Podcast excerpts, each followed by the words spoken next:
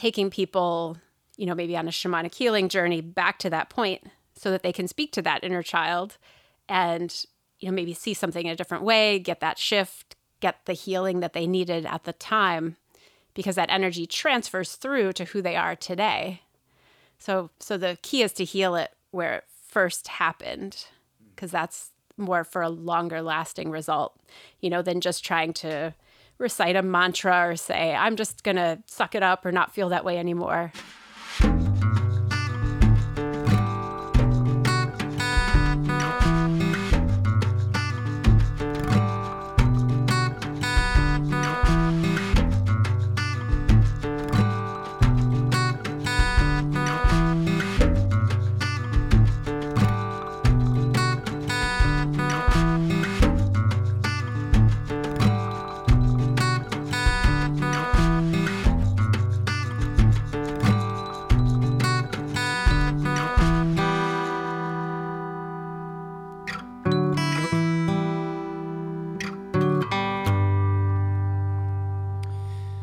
Hello, hello. I don't know why it took so many weeks not to record this stuff. This is so helpful. It feels so good to just talking to the mic. I know why people do this. Boy, oh boy, does it make you feel clear and focused. And a, and a little bit, it's a little bit of a rush. I get it. And you probably won't even hear of this. I'm probably going to cut all this out. This conversation is brought to you by, well, nothing, but I'm holding a, a coffee cup filled with Laird's Superfoods coffee. I go back and forth about drinking coffee, and right now I'm on the fourth. Uh, not the fourth coffee, but I'm definitely I'm I'm doing coffee. Listened to an interview just yesterday with Michael Pollan talking about his new, I think it's an ebook, or at least I don't know if it's a paper book um, it's in the ether somewhere. It's about caffeine and the effects, and uh, the long and the short of it is we we know that it has an effect, and you gotta. It's good to know about it. But he's a coffee drinker. He's a pretty wise. He's one of my favorite humans on the planet, I'd say. Generally seems like a pretty wise together fella. So he uh, he didn't poo poo coffee. So I feel a little bit more secure. Thanks, Michael Pollan. You know, speaking of secure, our guest on episode four, I've concluded this is episode four, which makes sense because it was literally recorded on March 12th. Yep, March 12th, the day that everything changed here. Um, it was that Thursday that we found out about the schools being closed, at least for the next day, and that it all kind of started to click for at least a lot of us that this is real. This is a this is actually happening. We don't know what's happening, but it's happening. That was literally this day, and you can kind of feel it in the conversation. Um, and was this conversation with? I didn't even say it. Beth Manning. Now, Beth Manning is a local, as are most of my guests. She lives in Lambertville with her husband, Rob. I think there's a dog. Uh, there might be. Maybe it's in the conversation. I apologize, Beth. Either way, her and her husband, Rob, I think they're both basically they're both healers. She calls herself an intuitive, and it's probably the most accurate one word for her. She's she's very present. She's extremely present, and you can see it in her eyes. Um, and her journey is a lot of you know a lot of what we talk about is her journey from being a, an extreme cyclist, lots and lots of biking, um, competitive, and dealing with the the tissue damage, the joint damage, and just the general discomfort and pain that came from doing that kind of thing, which I am very familiar with, having a background in rowing and being a Division One rower for a little bit. I get it. I know what being an athlete can do to your body if you're not careful, and if you're, you know, normally in this in this culture, we're not very careful when it comes to that stuff. So I get it, um, and that's why, literally on her homepage, I'm just gonna read it because it's so good. It says, "Heal your body, transform your life." Beth Manning Intuitive. Um, I think this this basically sums it up. As a body intuitive, Beth will help you uncover the underlying source of your pain, which is usually not just because of biking or rowing or whatever you did, uh, by treating the root cause and healing on a deeper level. Deeper, probably being a synonym for um, the the foundational level. I think that's what we kind of get into. You'll likely discover that other aspects of your life, for example, your relationships, and that includes with yourself, your sleep, sleep patterns, relationship to sleep, the idea of sleep, energy, mood, and of course, just general perspective or outlook will improve as well and be relevant to the whole process. Um, her her work is a unique blend of techniques and tools that she's uncovered. Yeah, we get into kind of a lot more of the specifics in the discussion. So, one thing she doesn't say here in the homepage is that shamanic journeying, which is pretty neat, um, is a big part of what she studied and does. And that does not mean, as some of you may wonder, um, does not mean she is having you take, not that there's anything wrong with it, um, ayahuasca or mushrooms or LSD or anything of that nature, but uh, something more just primal and uh, elemental. That's the kind of shamanic journeying she's focusing on. Um, let's see. Hmm, hmm, hmm. This word up leveling. Gosh. The heck does that mean? leveling up, getting from one stage to the next. I guess that's the reality of what happens when you start to heal and you go on your journey and you uncover more that there is to uncover. Um, look, this was a this was a chat that I'd been wanting to have for a while. Uh, I met Beth back in 2019 because, quite frankly, I just kept seeing her wonderful social media posts and thinking, "Geez, she gets it." There's a nice uh, there's a nice mirror there. What a lovely young lady who seems to be on the same page about maybe everything. How wonderful. So I reached out and we started talking, and this conversation, recorded conversation, was just an inevitability, and we finally did it. And we did it on the day that the earth or that humanity changed forever, at least in the United States and in our small little neck of the woods here and you can kind of feel that. It's kind of in the it's in the tone of the conversation. We're we're both aware like this um we're not really sure what's happening but we know we have to we can't ignore it. So let's just uh let's just chat about us. Um i hope you enjoy it. Not gonna not gonna say much more. Beth manning intuitive healer lives in lambertville. Thank you. Thank you. Thank you. Thank you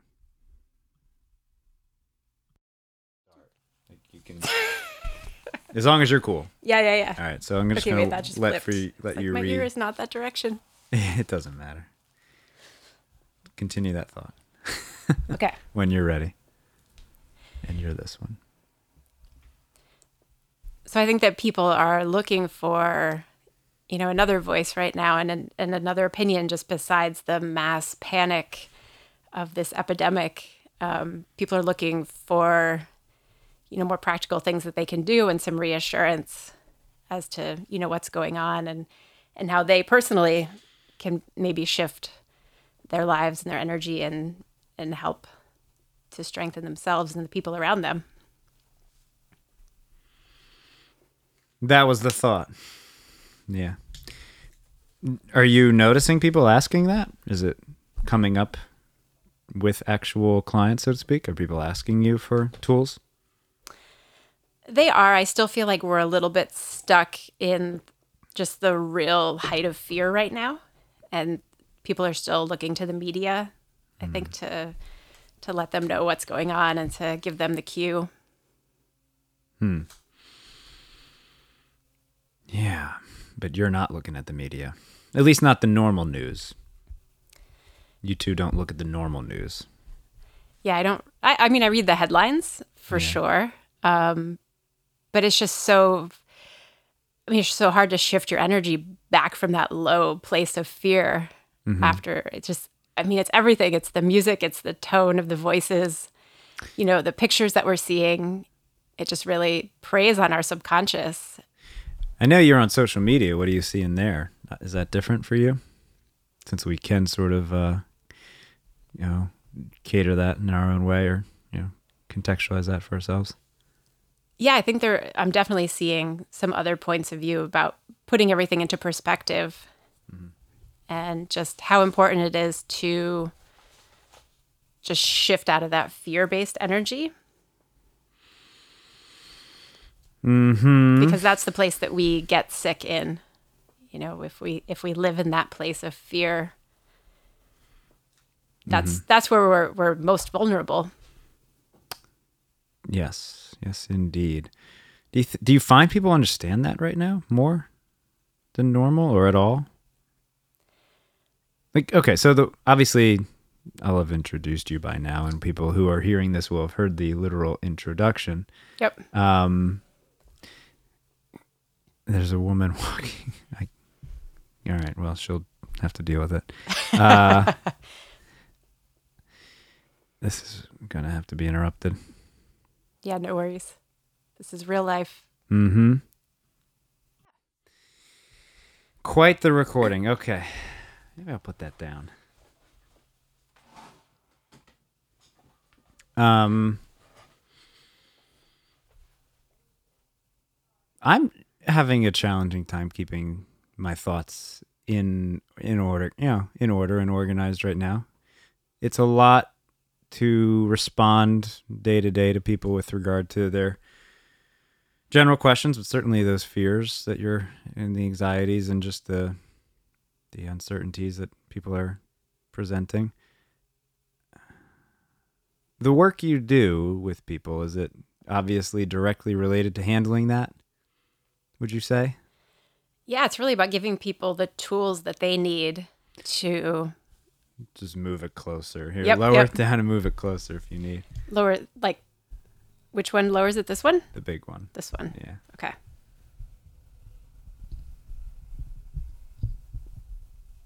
does it It does. Yeah, you gotta you gotta undo it. Yep. okay this is the, the, the like the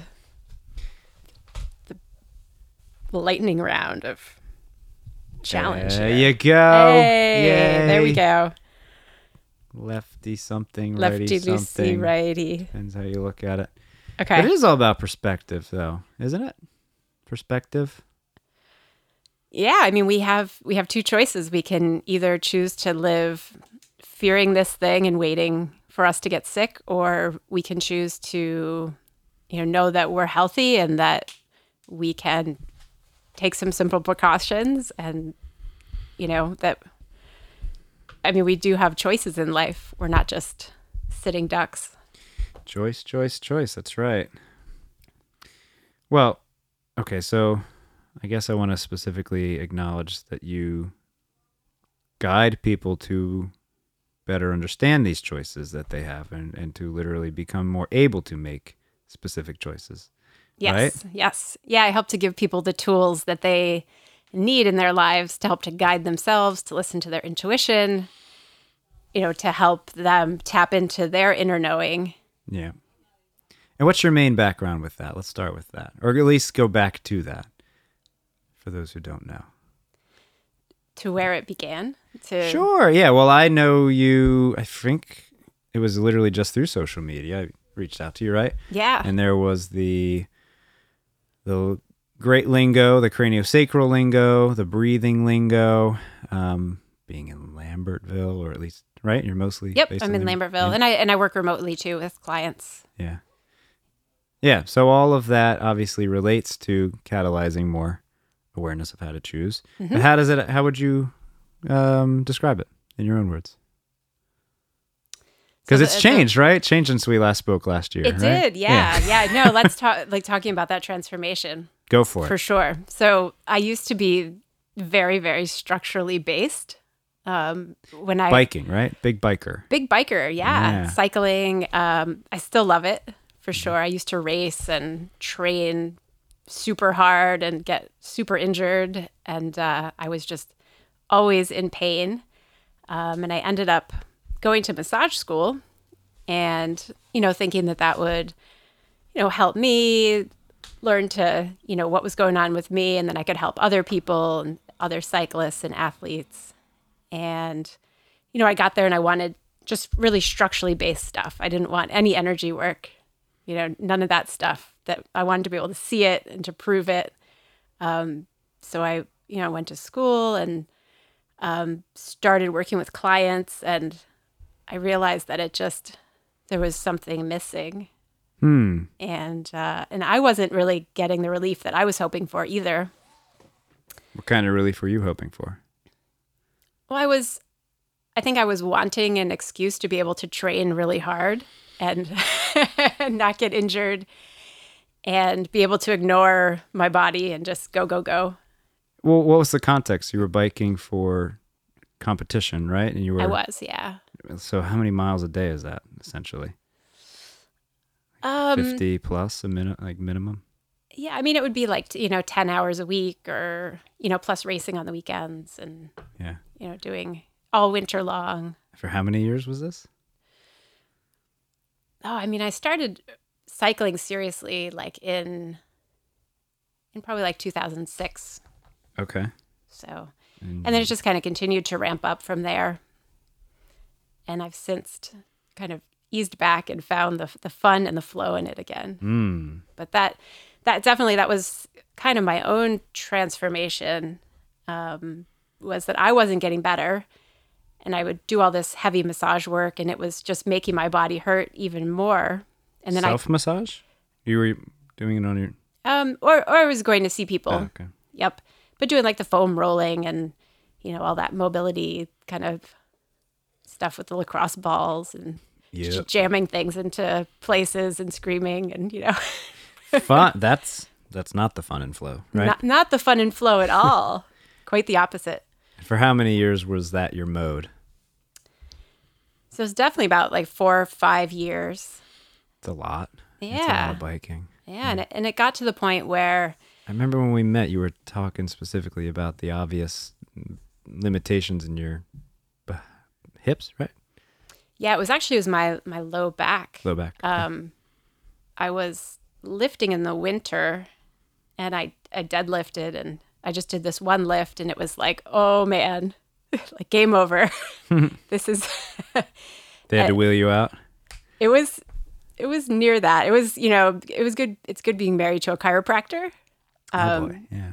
but so he started to, to get treated and they started to kind of decompress my, this disc in my back and, you know, because of course the MRI showed a bunch of, you know, gnarly things going on. Mm. um, and it just didn't help.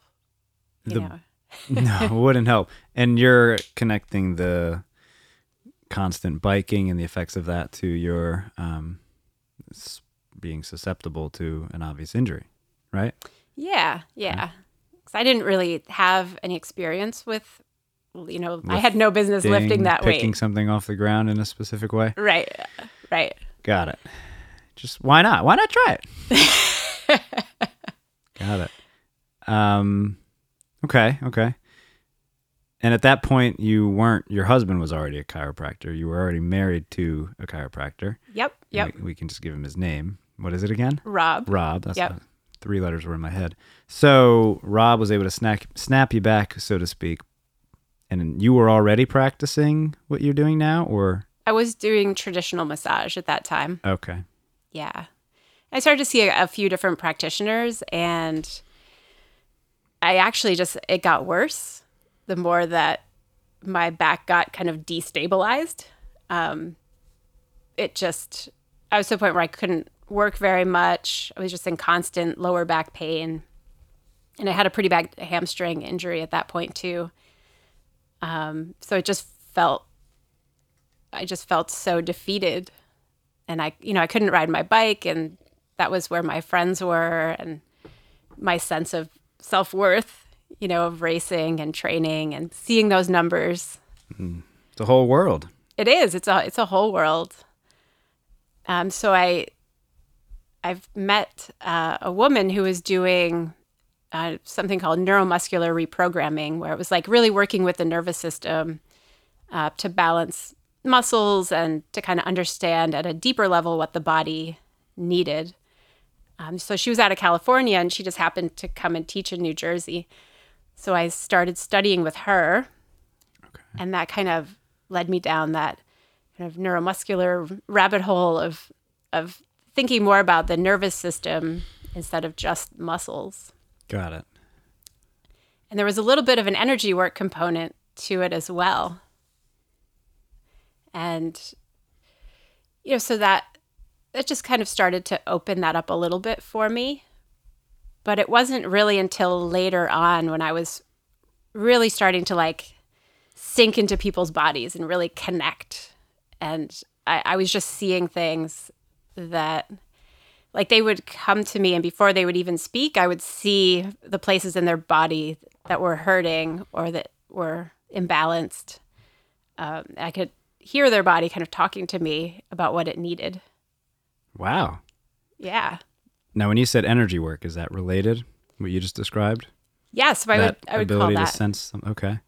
yeah And I was going to ask, what does energy work mean to you? Because it's not the same, I'd say, to everybody. I don't think everybody has the same explanation for that and the same meaning is applied to it. Um, that's a unique way of describing it, I'd say. You could literally Yeah. hear hear what was needed. Is kind of gonna. yeah it was like Kinda how you hearing their it. kind of like inner knowing or you know inner physician or whatever you want to call it just starting to speak and at that point i had no clue what to do with this information and it just kept getting louder and louder and i managed to connect with a mentor and she she helped me to open up all these abilities and to see you know the medical intuitive and the psychic healer um, that had been inside me all along. And so it just it started to open up very quickly for me. And then i kind of began to go deeper and learn how to do you know shamanic healing journeys and and to help people heal on an energetic level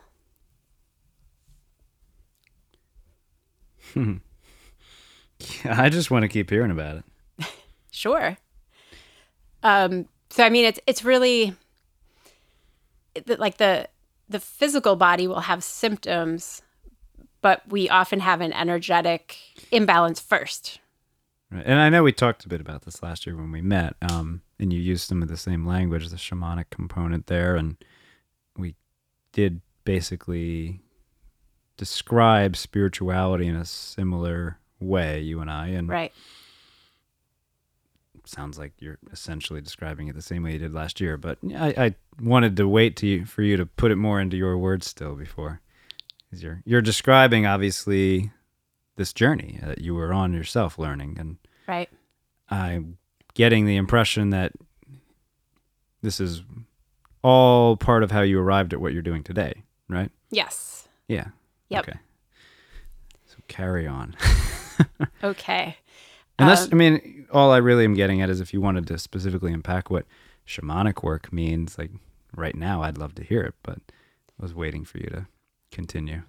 Yeah, it's it's so it's a lot of um, seeing how the symptoms that people are having or the energy imbalance that they're having is related to you know past energetic things that have happened, so traumas or you know um, even just thinking the same limiting beliefs over and over again, you know situations, childhood stuff, and going back in that energy um, and I and I'm able to see the inception point of that energy of you know when when that first occurred and then taking people you know maybe on a shamanic healing journey back to that point so that they can speak to that inner child and you know maybe see something in a different way get that shift get the healing that they needed at the time because that energy transfers through to who they are today so so the key is to heal it where it first happened Hmm. because that's more for a longer lasting result, you know, than just trying to recite a mantra or say, I'm just going to suck it up or not feel that way anymore. Hmm. What's the next tool? I get it. We're gonna. I'm gonna come back to it. I just want to. Yeah. That's like a piece of the puzzle, right? You because. Mhm. Okay. Yeah. So, I mean, it's really uh, just working with the whole energetic body to create balance. So, it's, you know, if there's an imbalance in one of the chakras, All right. So, did you know? Was this all relevant to you during the time of biking and prior to that? Obviously, in that particular injury, or is this all information that you started to take in after that? And after that, you called her the neuromuscular reprogramming, the woman who introduced you to that. yeah, this is all This Is like a before and after kind of? Yeah, this is all. This is kind of the second phase. you Okay. know. And what was this woman's name? Is she Uh, still in your life? So the neuromuscular reprogramming. Yes. Yeah. Yeah. So that was kind of the initial thing that got me out of the massage world. Mm-hmm. You know, the traditional massage world. Well, sounds like that was the turning point. It was. It was one. I think that was one turning point, and then the other one was when the energy work really started to open up. Okay. Got it. Yeah. Does that is that clear? Do you It want me is. to kind of No, yeah, it's Okay. like it's like you're following breadcrumbs, right? exactly? Because Yeah. you're the i mean, not everybody obviously has this sort of understanding that you do. So it's nice to know how you arrived at where you are, and of course, you're gonna you're continuing to learn. Hence, you're still thinking about how you're even going to present this workshop and and contextualize this workshop. Right. And I always like to know how did you what were the breadcrumbs that you followed? What's the what were the pieces that you picked up along the way that helped you make sense of all of this? So I think it was really just ex- feeling it in myself first, you know, kind of using myself as a guinea pig for healing and you know, seeing seeing the pieces that I needed to put into place in order to heal my body. And then I would just I would just have people come into my office who needed different things and it would challenge me in Well, a new point- way. When did the Lambertville office begin? You've already got that. That was with massage already at that point. Yeah, so that was my my business started um, as Breakaway Bodyworks Mm-hmm. in Lambertville in 2016, Got it. Okay.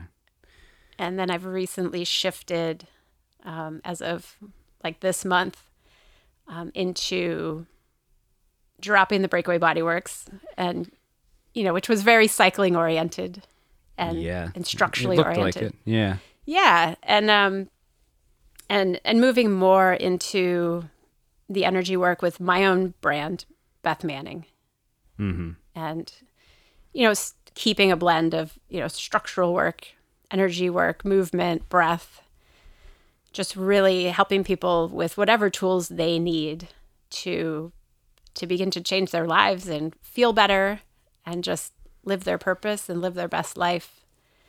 And I've started introducing programs with the way that I'm working now. So, as opposed to like a one off session, uh, people come in and we talk about their goals, and then I create a specific program for them that involves one on one work. So, either in person or remote.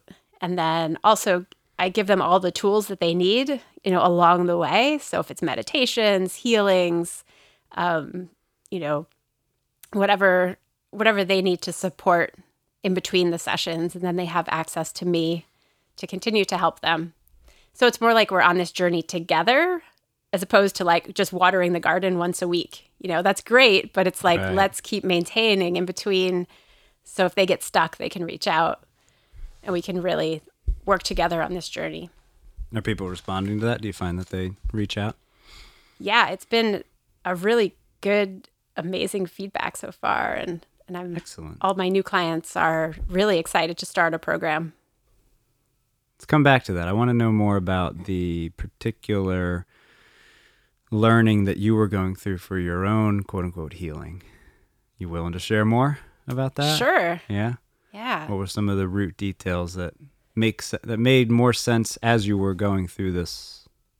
Uh, how would you learning healing? What's the wording you would use? Yeah. So, in terms of the spiritual aspect, Any of it. Right. Well, you specifically said you got to go to the root. Yeah. You got to go to the beginning. Yeah. So, what was the beginning? So, the beginning, I think just what I think a real light bulb moment for me was when I realized that it's it's not just about healing muscles, you know, it's not a, the muscles are really at the bottom of the food chain and the nervous system rules everything and the limbic part, so the part that's that's going to be responding to events and traumas and it's the emotions like that really is what drives our response to movement and life and how we think and how we feel. So starting there is so important. Thank you. And what's, again, just whatever you feel like saying, what specific, do you have a sense as you've been, of course, doing your own self discovery and self inquiry and becoming more aware of your own nervous system, if you will? Mhm.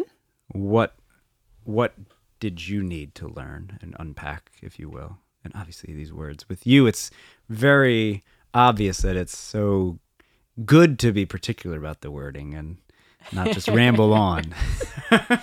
Yeah. And I like that. And I'm normally very particular about the wording, but with you, it's almost amped up um, because you're so rhythmic and you're so measured and, and calm. And I love that. so, what, how, however you interpret the wording is great. What specifically did you need to become more aware for yourself with respect to, as you just described, the the way I would word it is uh, the those original stories that, or I guess again, it sounds like you agree with that, or looks like you agree with that, rooted in your neurological patterning. Yeah.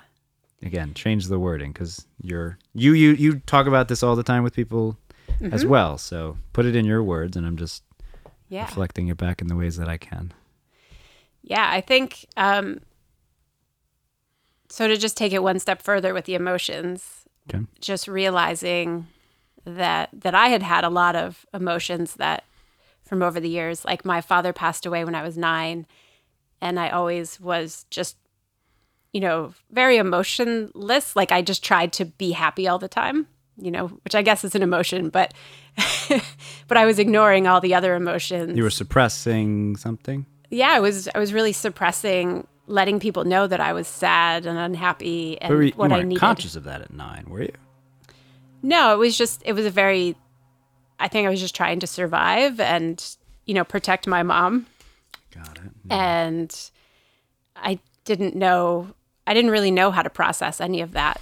So I just kind of put on a happy face and kept going through life and I think riding that bike was the way that I could get that out and I didn't I never realized that. I assume you were born into a fairly conventional nuclear family with one mother, one father, and any siblings and any pets. No, no siblings, just No cats. sib- just cats and a mother and a father, Yep. as opposed to uh, more all-inclusive villagey sort of orientation or organization. You weren't part of a tribe or some sort of what people would call cult. You were just in a normal f- familial context with Yeah. parents, and then one dies. Right. Yeah, that's a big deal. Yeah, yeah, that would require you to buck up Yeah. or break. yeah. Okay. And you didn't consciously just focus on survival, but it sounds like that's what you're aware of now. Yeah. I think as I start to unpack it through, All My- of which is pretty normal. Yeah. Obviously, that's a pretty normal story. yeah, I guess.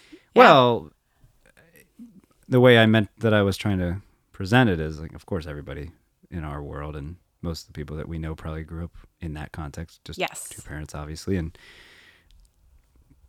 whether for whatever reason that sometimes there's just one. Right.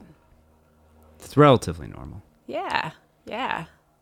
But I think I'm I'm finally starting to it like, you know, in my late 30s now to unpack all the feelings that I had repressed for so many years. and just allowing myself to finally feel them and to feel where they've been stored in my body and it's you know let, letting the true healing begin finally Well, finally, but we're in 2020. It sounds like you've been doing that for at least five years now. yeah Yeah. yep Okay. yep You're still discovering things though. definitely still discovering every day So biking stopped roughly 2011 ish. It sounds like, or at least that that heavy, intense, competitive, just push, push, push, go, go, go, all to the limit kind of biking. But even now, nearly 10 years later, you're still unpacking. yeah it's probably i i think i cycled competitively till like 2013 or 2014 Okay. and then that was about when The reality is I'd that had there's enough. still it, five or over five years of consciously unpacking what's going, what you know, your neurological patterning, and especially with regard to your, as you said, the limbic uh, part and limbic system. Yeah, and I think it's really important for people to see that it takes years. That's you know? the point. Yeah. Yeah, it's not just like, not you know, immediate. oh, 10 sessions and and I'm, you know, returned back to this perfect person, you know. No, it's not, and it's shocking to me as well. I I think I forget that in relationship with myself because I have to think for a moment about when I, you know, consciously began, if you will. But I'm I am normally in awe of still just how much there is mm, unintended patterning. I, I always call it habitual patterning. That's just the wording I feel most comfortable using. Uh, it seems most relatable to me to call it that. Um, and I didn't have to deal with what you dealt with. Like literally, I imagine you were really needing to be there for your mom. Yeah, definitely. ex- excessively. yes. Yeah, Yeah, in a very protective way. that's a big deal. Right. Yeah. Um, and just because it's it sounds like it's a fairly obvious detail here, you're equating all of that biking to a kind of and it obviously probably wasn't just the biking, but the biking's the most obvious context. It, it was it a kind of escape or a numbing or a, avoidance in general. Yeah, definitely. Got it. I mean, I didn't realize that at the time. Oh yeah, You know, yeah. but- if we knew, we wouldn't hopefully do it. Yeah. exactly. Yeah. I've been working with this model right now where everything that is the further you get from balance, the more you're either in a forced you're you're forcing something, again, con- normally not on purpose, or you're avoiding or escaping. So if you go in either direction, so to speak, too far, you're forcing or avoiding and escaping. And I do say or on purpose. I don't think it's normally both, but it, there might be an and or component to it. Both of which are forms of violence, it seems, in a very strict sense, like a violation of a natural harmony and balance. Okay, Mhm. you're shaking your head like that Yeah, resonates yeah. with you. Yeah. So you are so obviously not forcing things now. It's like written all over you. What did you need to? What was that process? Um, those last five years, and then now, like I imagine it was relatively uh, hmm, draining at times. Yeah, definitely. yeah, because you feel like you're right back there sometimes, or like, you know, I've dealt with this already. Why is it coming up again? You know, it can be sometimes you feel like you're going around in circles. Yeah, that's the spiral, right? But I These- think having a guide and you know, I have um, a mentor that I work with, a spiritual mentor. Did we talk No. about that when we met? Mentorship? Uh, I don't know that we did. I don't remember either, but that's a game changer, isn't it? Yeah. yes. That's a huge game changer. an- is your mentor female? she is. Yeah. I, yeah, might be worth unpacking that. But yeah, that is. I didn't have that prior to 26, 17, really. hmm Yeah, that's huge game changer. Yeah. I think having a guide is everything because there are just things that we can't access in ourselves. There are blind spots. You know, it doesn't matter how much journaling we do. You know, you just sometimes you need a different perspective. Right. Yeah, how much journaling or even meditating and and just nasal gazing, Yeah. how much of it you do. Yeah, I think you you have to plateau. And doesn't that make sense though It does. to you at this point? It does. like, a natural sen- a natural context of how growth really has to happen? Yeah, I mean there has to be pain Well, and there I mean there has to be that those areas where we're really forced to the grindstone uh, Yeah. to in order to change, I think. You well, I mean, me, all right. I- Let me rephrase that then. I guess I mean like, doesn't it make sense that you'd have to learn? There'd have to be a human ref- reflecting something back, as opposed to you literally just sitting there and observing yourself in a meditative context, which is obviously valuable, but perhaps not everything. Like it gets you to a certain point, but just like anything, it you have to then go to the quote unquote next level. You got to level up. yes. It sounds like mentorship for you is almost like a way to have leveled up. Definitely. And having that collaboration and that kind of, you know, that different energy too of, of reaching out to other people to help you with where you're at and to get to that next level. Yeah, I would not be where I am if I did not have those kinds of lifelines and couple in particular. Mhm. Um, were you consciously looking for a mentor? I was when the when all this energy like seeing and knowing started to open up, I knew that I was like, I need The to intuitive component, if you will? exactly yeah, when the intuitive component opened up for me i knew that like i i wanted to learn it the correct way like i wanted to to mm. know what i was dealing with and kind of have the tools myself to know how to use it in a really ethical like high integrity way to help people heal right. And have you mostly succeeded in that at this point, or oh definitely yeah got it? Yep. Good. yeah i mean i've worked intensely with this person in person and online and intense weekends and Good. really learning a lot of things. And then meeting other people who do what I do and being able to just, you know, have that collaborative kind of back and forth aspect. Right. Makes sense. What's this person's background? Can we use this person's name? This uh, mentor? Yeah, sure. Um, her name is Carrie Cardozo. And uh, Carrie's background? so she's a Carrie G or Carrie K. C. C. Yeah. Yeah, not G. Option three. Yeah. well, G was not right, but yeah, K or C. Carrie C. Got it. Yep. Um, so she she helps other psychics and healers um, hone their abilities, and she also has a business coaching background too, so it helps um, to kind of create the whole picture. How'd you meet? I actually I listened to her podcast. How appropriate. How appropriate! Shout out to podcasts, and it's just you know Couldn't have been that long ago then. You said this was in 2016. Yeah, there were podcasts in 2016. I mean, I know there were, but people were actually listening to them. I was yeah Oh, wow. on my commute. I'm late bloomer myself. Yeah. Uh, wonderful. What's her podcast called? I don't even think she has a podcast anymore. Not anymore. But she was there in the beginning. Early adopter. Yeah. Yep. In and out. She got what she needed. She met you. She found her mentee. Yeah. Yes. Awesome. And was she specifically?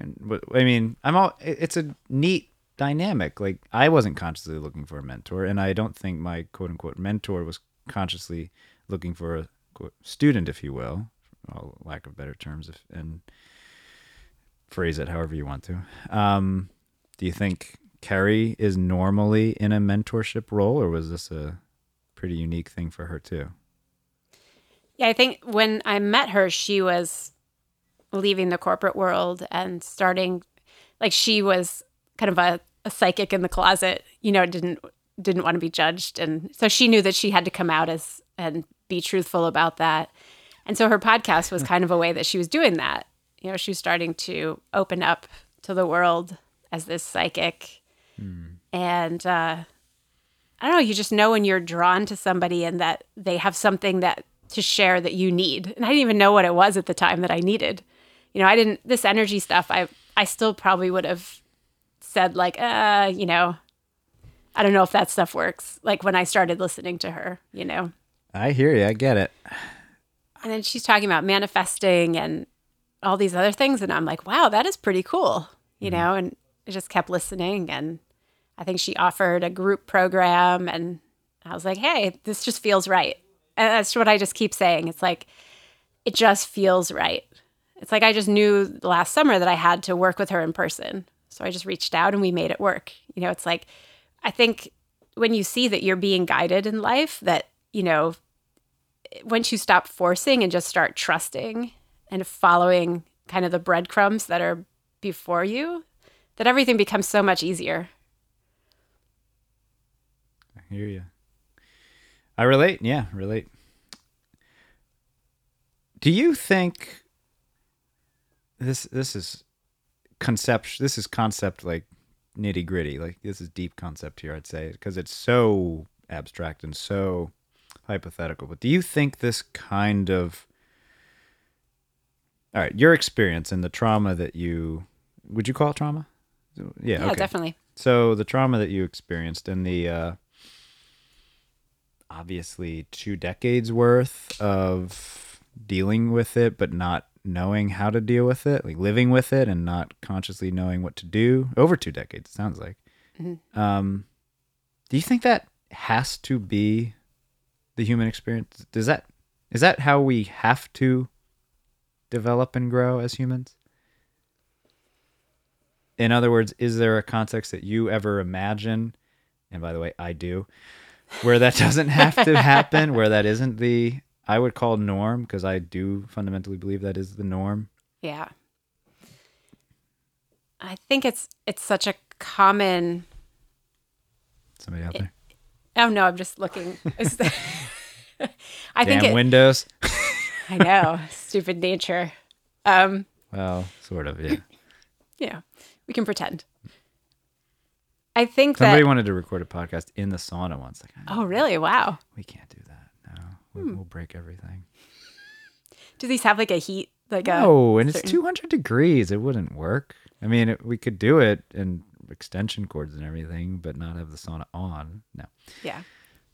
Okay. Go on. I, I mean, I think so often people need that. I don't know if need, but they just experience that trauma. You know, it's like in order to heal, do we need to have the trauma? That's Tim. He was here this morning. Okay. Okay, well, do we need to think? All right. Um, I, I do understand. you ever? You what do. you're saying. You do. Okay, Yeah. good. I don't think it's a question that I that I can normally ask people. So Yeah. nice. I think so many people do experience trauma and that, oh, you know, a disease, a death, a near death experience. From what I can tell, everybody. I've You not know, met I mean, anybody it- who doesn't. Yeah. Yeah. and that that's, that can open up that window to start to explore the energy side of themselves and the intuitive side of themselves. And to start to open up and ask, like, what else is there in this world? Like, what is, what, what does this mean? Am I being guided? Well, meaning is such a cool word. Obviously, my hand gestures ref, you know, reflected that. Like, go back to the limbic aspect of what you were describing. Like, is not the innate neurological patterning? Change the wording if you want. Or are mm-hmm. you cool with that phrase? Neurological patterning and Yeah, yeah. All right, cool. Then we'll just call it That's that. cool. Is not the innate neurological patterning that you were referencing in the limbic system rooted in something uh, that we project meaning upon, Definitely. Yeah, we need that. especially with language, Yeah. Yeah. It's like you not on purpose? right. Yeah, you need that initial trigger in order to have the response. Well, that specific event is what I believe is not necessary. I can't, I'm obsessed over the possibility of a context where that's not normal. And I do think that's the norm. And I think people who realize something like that or some aspects of that are what, you know, that's who your mentor is. That's who my mentor is. That's what a quote unquote a, a successful healer essentially has realized is that these stories are the roots of our neurological patterns that we don't have to live in accordance with. Correct. Okay. Great. That wasn't profound. And therefore, hypothetically, maybe the normal experience, which clearly has an aspect of trauma and therefore pain and suffering to it does not have to be the normal experience if we are more aware of that um, particular aspect of our consciousness. Yeah, it's like, um, you know, are we going to learn or are we going to learn the hard way? Yeah, like This, like this coronavirus right now. so it's Right, inevitably it's like- going to come back to that because it's all about choice, right? So Yep. choice. I often joke, and I think you saw it on social media that literally all we're selling is the ability to choose. hmm I think you basically agreed with that. Yes. So that has to be a matter of literally changing your neurological patterning to the deepest, to the most, yeah, in the most fun, you know, innate and, and foundational ways. Right. All right. So go now, Corona. Corona, Corona, let's do this. Okay. Um Yeah, I mean, I think it's it's a matter of choosing to let, let that fear in and keep responding to the fear. Um or seeing that, you know, we have the power within ourselves to tap into like our something greater and that inner knowing that it's like we don't have to like that we have everything inside of ourselves to kind of reach up and and still have love and joy in our lives. You know, we don't have to live in this fear just because the media is telling us we have to or the local school is telling us that Just we a have story to. because of a story. Yeah, it's just a story. Well, at least partly. We don't. I don't think that's the part we wanted to be sensitive to. Obviously, we don't want to sound Yeah, like we still we need to prepare, naive, you know. ignorant jackasses, as I phrased it. exactly. But there's yeah. a ne- there's definitely some kind of a story to it, or at least the there is probably some kind of a story, and if we're not conscious of that, we will r- clearly resort to what we sometimes call our most primitive and basic um, reactive nature, yeah. which is not the way to evolve. And, Seemingly, yeah, we need to see who who is creating that story. You know, are we creating it? The media is the media creating something that we are then saying like, oh yeah, this is my experience. Yeah. Yeah. Do you think there's a possibility that we'll, as a species, be able to live without unintentionally and unnecessarily uh, limiting ourselves with stories? Do you think that's a possibility for humanity? Oof.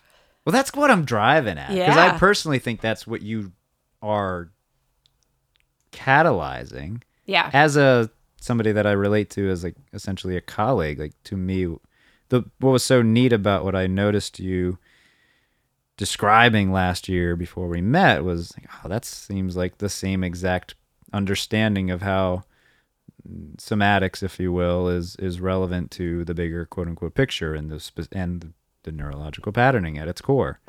Like it was obvious that you were thinking essentially the same way. Yeah. But I don't know. I don't know any other point other than to imagine and project intentionally a possibility for humanity where we're not bound to our those stories. Yeah, I think that would require a lot of up leveling. Damn straight. Let's- Wow. but isn't that the uh, point? Yeah, yeah. It, Is it not the the point, but I I mean also I think that there there's just such a you know that Gary Larson cartoon where he's like sprinkling all the different kinds of people into the world, right? And he puts idiots in just for Yes. for fun.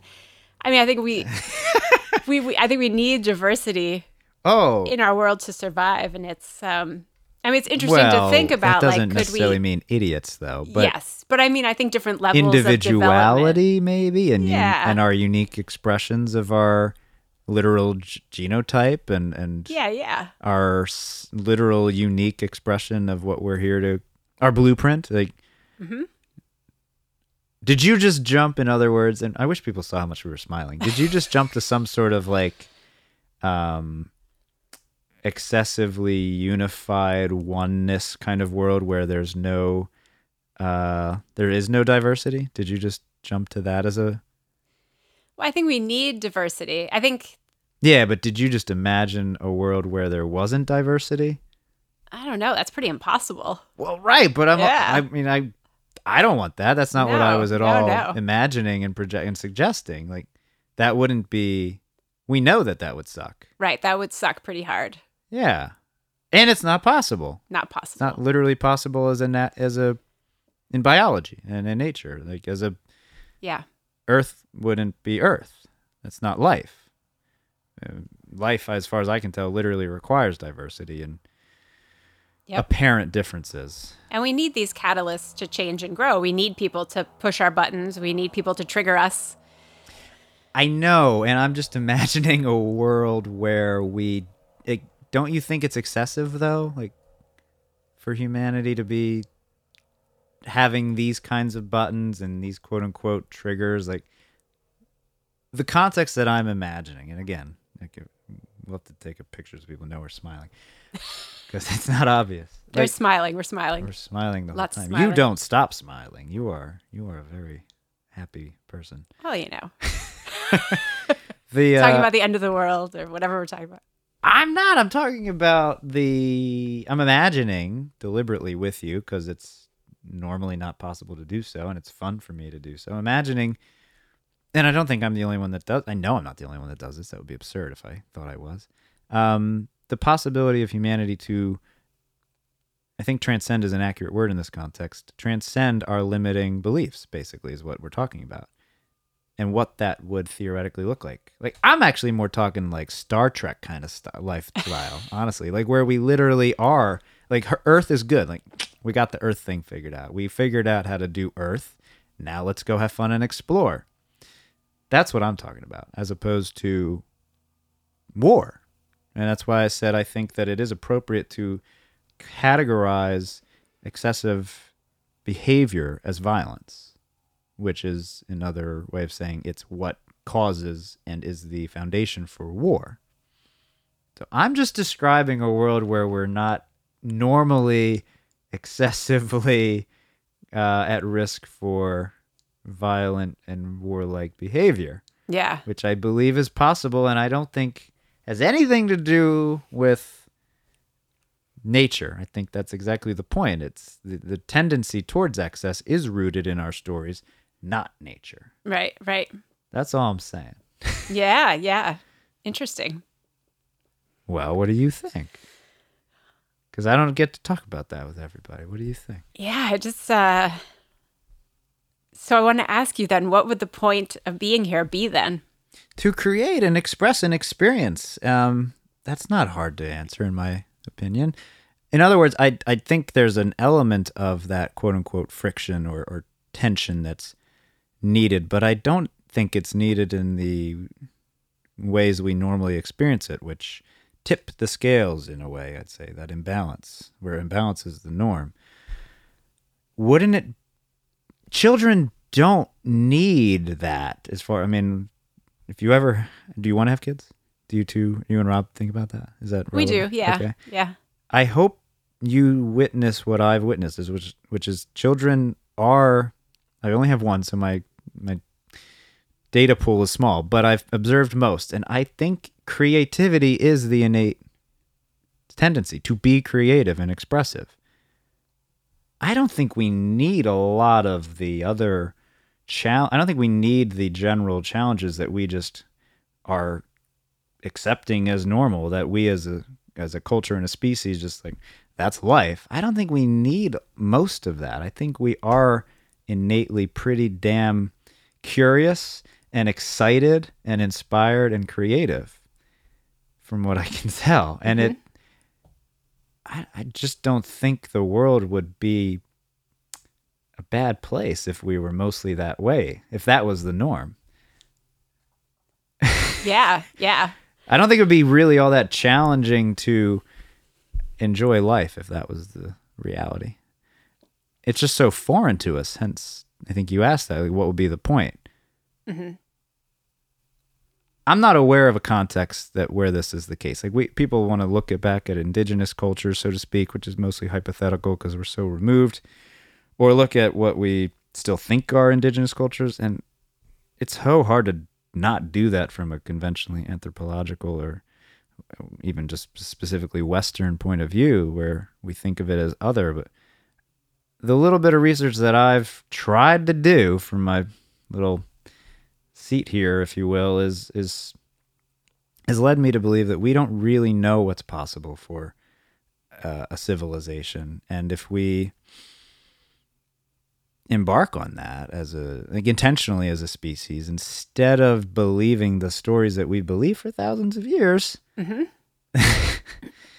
christianity being one of the most modern renditions of it um Yeah, there's some fear there.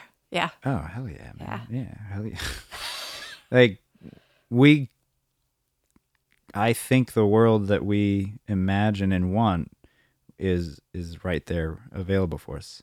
Just like our neurological patterning could be different and of course it does require the time for it to change but okay let's take a step back. You've you've shama, shamanism sometimes to people means like um taking plant medicine. Mhm. is that relevant to you? Have you ever done anything in that regard I haven't. I Okay. I that's like not the just shamanic component you're talking about correct. Yeah, I like to tap into that energy instead. You know? yeah and i, I don't Yeah. that's not necessary in my opinion either Right. But uh, I think anybody who's ever done something intentionally and, and kind of hel- safely in that regard, which is pretty easy, especially now with the research done with psilocybin, Mhm. you pretty much experience, I bel a freedom from your neurological patterning, and theoretically, that there's no reason to think that that couldn't be more normal. It doesn't have to be trippy, but that kind of awareness of basically just the awesomeness, A W E, capital mm-hmm. A W E of of existence. Could that not be the norm? Is that not in part the the uh desire? I'm gonna stop talking. no, you're doing great. Um, so I think from a spiritual perspective, um, I tend to think that we, you know, we are souls in bodies on this planet, and our soul has to, it wants to become whole. It wants to be, you know, integrated, um, and just to be as whole as it can. That's part of why we come here. We have, I think we come here with lessons to learn. And part of what we sign on for is that, you know, we're going to have things happen to us, you know, to help our souls grow and evolve. And, and there's really no, it's really hard to grow and evolve without having things happen that we have to then heal from. my interpret or the interpretation that I'm familiar with of what you just described is honestly basically Hinduism 101. Even mo- most yogis would uh, really, at their core, believe. Is there is that a familiar background? Is that a relevant background for what you just described? I, I you weren't a- born with you weren't born thinking that, were you? I wasn't. My Okay. so my dad was actually a Buddhist. Yeah, I Um, mean it's kind of know. Buddhism. It's essentially Hinduism and Buddhism. Maybe we'll, Yeah. we'll call it Buddhism. Yeah. Okay. So I have a you know a loose understanding There's of that. karma, there's reincarnation, Yeah, there's all yeah. that jazz. Yeah. Yep. Okay. So I, I guess it is similar. But that's not the that. that's not what you're intentionally describing. It's similar, but it's not how you're relating to it. Yeah, I mean, I, I don't know that I'm thinking about it ex- exactly like through that lens. Okay. It's just kind of my own way of that I see things and and believe things, and have been shown things. What have you been shown? With uh, is that related to the healing you've gone through? so to Yeah, speak? yeah, and just being able to tap into the energy. I never know exactly what people mean by souls. It's a great word, though. Big smile. What is it? Can you tell me what it means to you? Um, I mean, we all have a soul that, that so our our soul travels, you know, different bodies, different times. You know, this so your soul has had you know, many many lives. Perhaps you know we have different. Some of us have young souls. Some of us have old souls. Um, you know, depending on how many trips we've had here or, or somewhere else. Got it. Yeah. Yep. So our soul can have trauma from a past life or past experiences, and that can carry through to, you know, the person that you are today. Got it. All right. I know that story. I know all that. Yep. That all, yeah.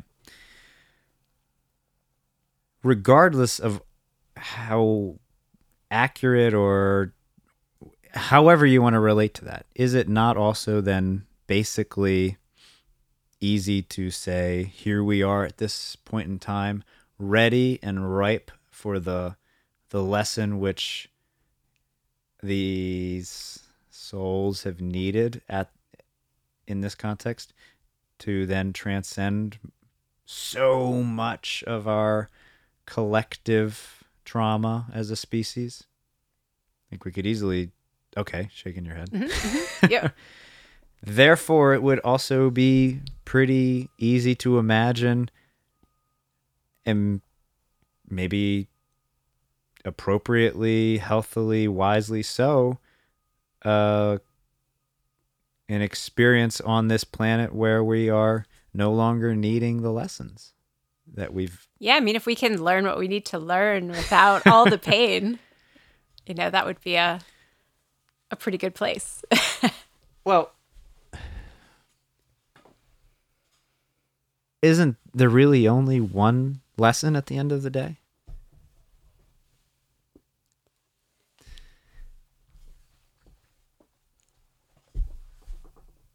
I mean, Maybe. All right. Nervous laughter. all right, getting super deep. I know, and like I, I didn't plan for any of this. That's This- all right. We, we do have to Going wrap up flow. unfortunately. Um. Well, I figured you would. I appreciate that. Yeah. But if you take a moment, and it doesn't matter how much airspace there is, because we can just edit it out. If you take a moment to think about that, and like, is that a silly question? That there is essentially just one lesson? Is that a silly question to you? Does that sound like some sort of tyrannical monstrosity kind of point of view? Um. No, I mean, yeah, I'd have to think about that a little bit. Yeah. Well, knowing that I'm not trying to sound like some sort of totalitarian here, unity is an element of what you're describing, right? There's an inherent unity Correct. to to what I'll call reality. So what I'm getting at is this is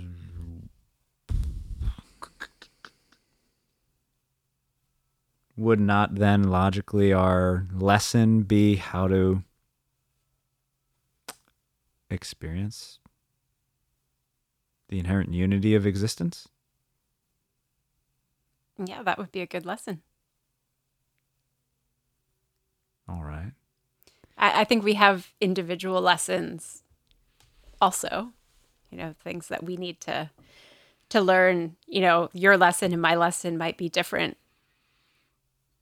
You know, a lot of times we have events in our lives that kind of mirror other things. You know, they keep popping up. It's like, why is this happening again? Why is this person treating me this way? Or why do I keep losing my job? Or why this, you know? Sure. So I Yeah, think we like have I different said, patterns. I jumped deep into concept territory and knowingly so. The way to learn is obviously unique and individualized and different for everybody. right, right. But the what to learn, see, there's got to be some kind of glue to it, Right. what we're all learning. Right. That's all I'm suggesting. What we're all here to learn, there's got to be some common ground. Right. A collective learning. Yes. Yeah, that's all. Yeah. Yep. The way is different. And the way to express what we've learned and what we understand is beautifully unique. Yes. Yeah. And for it to be any other way would not be life. Yeah. Got to keep it spicy. spicy and individualistic. Spicy, spice of life. Yeah. Variety. Yeah. But not too much, no? It- I guess that's kind of my point, isn't it? Like possible that we've gone to an extreme with that whole individualistic kind of thing? To the extent that we've in a Buddhist context, like a lot of what is you talked about mantras, but in general, like a lot of what is the one way to very effectively oversimplify the lesson is to remember. And if you remember need to remember, that implies you've forgotten. So remember, forget, remember, forget. Right. Isn't it isn't it possible that something that's unique to being human is the capacity to experience that the sense of awe uh, of how unified existence is and also to forget that to a very painful extent Yeah, definitely. And then do the th- kind of experience the things that guide you back to it. yes and all if you're willing to see it. Yeah. if you're willing, right? Okay. And all I'm curious about is isn't it theoretically possible for us to normally be aware of that as opposed to forgetting that? And that was that was all I was doing with concept zone there. Yeah. yes, that's kind of the ultimate goal is to be aware and to live aware. And so the work you do is is Yeah, it's bringing people closer to that, yeah. Okay. helping people to to navigate the things they need to navigate, to give them the tools to help navigate on their own. Mm-hmm. You know, and to to help them discover their purpose and their ultimate reason for being here, you know, what their their truth is, what their good life is, and just bringing them closer to that. which they will probably then be able to take on and uh, like a ripple effect do with someone else some way, exactly. Yeah. in, in their own unique way Yeah, and just helping people see the power that they have to change the world. You know, it's like changing the world begins with you, begins with me. i'm a little stuck on the possibility that what i've been what i was describing sounded too um out there or too detached from reality and is that am i am i just being insecure there I think you're just being insecure. Okay, good. Because the difference that I perceive as uh, with you and, and myself in the ways that we are um, thinking about the kind of work we do is it's not. There's a, there are people who do similar things and it's all about just healing and, and feeling well, so to speak. Even just wellness and health, like great. There's a sort of more and what if what is holistic and what is wholeness if not that awareness of reality in a very specific way, a very specific awareness, uniquely, you know, unique to everybody, but still a very specific unifying awareness of reality. And instead of just wanting people to be their best selves, so to speak, which is important, or feel empowered as themselves, so to speak, all of that is wrapped up in a particular kind of identity. I am consciously aware of how the identity needs to meld with a particular understanding of reality, which is more about that literal wholeness and, and unity. And movement, for me personally, is the main tool to catalyze that awareness and becoming more aware of the link between sure those neurological patterns and movement. Um, I think all of these tools that you become aware of are for that. And I guess I'm not sure if you think of it that way or not. I do think of it that way. You know, and I'm I do a lot with movement and breath and energy. And I think those tools can all be used to help people connect to this greater purpose, this greater thing, you know, to feel where their place is here and how they fit in with everybody else in harmony. Yeah, like it's like the mo I'm as hippie as it gets when it comes down to it. This is like the most hippy dippy shit you can possibly have. but with a a real particular sense of no anyway yeah Yeah, I think it's It just- sounds it's- like what you're describing Yeah, and helping people to understand and to see that these are features that are like inherently built into the human being, you know, but we just don't use them, right? Mhm. It's like having features on your car that you never use. You know, Mm. it's like if you never open the sunroof, you know, you don't get to enjoy that. So it's just really helping people to to see all the vastness of human experience that we can be having. Because I think sometimes we run away when we have a, an emotion that we just don't want to feel, or you know, something like that. But it's fear like you're saying yeah yeah, it's like you know we, we're gonna have good, we're gonna have bad, but you you got to have both. It's that balance. well that's all about perspective hence choice Mhm. coming back to choice all right we should have started earlier I don't even know what time it is. I gotta go get my kid soon. It's Oh, almost wow. three thirty. Well, you're coming back to Koru soon. I Right? am. Yeah, coming back to teach a workshop. Mm-hmm. And you're here for the Whole Health uh, 101 slash um, open house on March 28th, right? Yes, yeah, I'll be doing a little presentation then as well. Mm-hmm. Good, good. And your workshop's gonna be. Remind me which day it starts. What did we say? April. I can see the calendar in my head. Workshop starting in April. Workshop starting in April, mid-April on Wednesdays. The last three Wednesdays. all about learning to use these tools that are available to all of us all the time. One of them being breath, but so much more. Yeah, really learning to connect with your intuition and just to start to feel into your body and to to begin to understand what some of the things you're feeling um, you know pain wise maybe what needs to be cleared what needs to be addressed the emotion underneath that and then given step by step tools to start to access identify and clear those things so we're going to be doing um, a shamanic healing journey as well in that to kind of get to the deeper stuff. Um, and I'll be helping people individually. So it's going to be a smaller class so that we have more one on one time. It's a series, right? It's a Yep. couple weeks. Three- three weeks. Yeah, three series. Okay, three classes, right? Yeah. To help people really learn to connect in a, a safe way and just really get the tools that they can take with them to keep using to just learn how to feel good and live a happy life. It's what we all want, right? As far as I can tell, Yeah. Yeah. awesome. I need to do a little test run. I think. Would you be game for that? A test run? Well, experience it. Yeah, ex- I want to experience this shamanic journey. I'm, I got to learn more. I got stuff to learn. I got patterns. You got to come to the class. That might be hard. Uh, I'll think. Oh yeah. Well, regardless, is there a way I think? come in for a session. Yeah. Yeah, let's do a session. Yeah. I'd like to. But for now, thank you. Thank you. Thanks for having me. Anything else? It's been fun. I'm, I'm excited to come back and uh, keep teaching this stuff. Thank you. All right.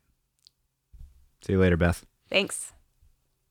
Hey, welcome back to Just Me Talking. Glad you're here. Glad you're still with us. That was that was nice, right? That was a little different. You could kind of feel that something was in the air, no?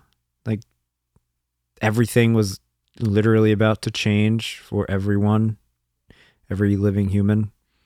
And our whole perspective of civilization was clearly shifting we weren't sure how dramatically, but possibly it was going to be dramatic.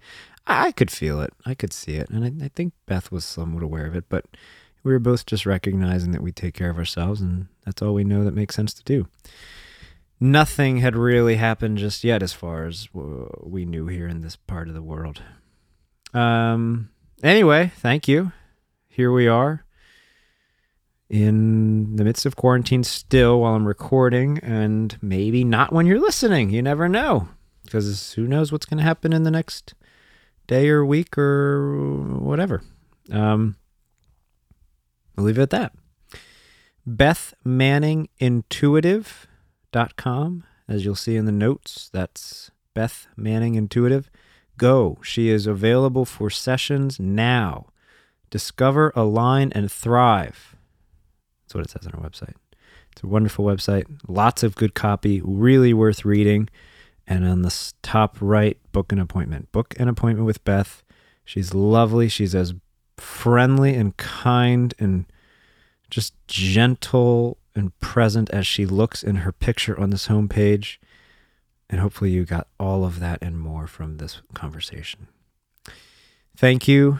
Talk soon please do the normal stuff of liking and if you're not already subscribed subscribe it's kind of a new uh well it's a, not kind of it's an extremely new take on this podcast and these first four episodes have been a real treat i look forward to getting more recorded i just need to figure out how to use all the technology so you can do it digitally and i think i'm almost there so maybe pretty soon the fifth and the sixth, etc., will be out.